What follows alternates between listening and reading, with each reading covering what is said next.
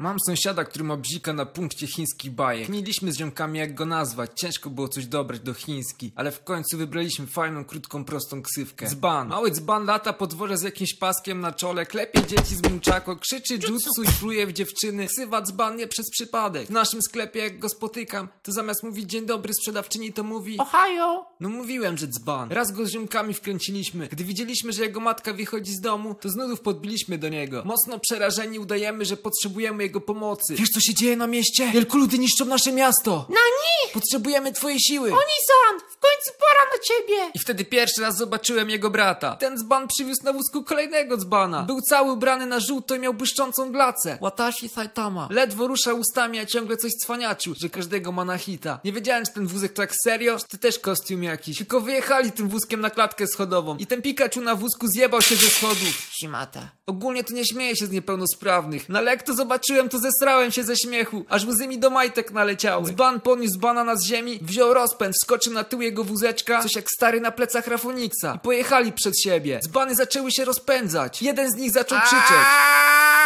I w jednej chwili pojawiło się więcej mangozjebów z niepełnosprawnymi na wózkach. Zaczęli świecić na różowo i się scalać. O kurwancka.jpg. Stworzyli razem jakiegoś jebanego Transformersa. Pokazali palcem na mój blok i wiecie co dalej? Bo ja kurwa nie pakuję walizy i wydupcam.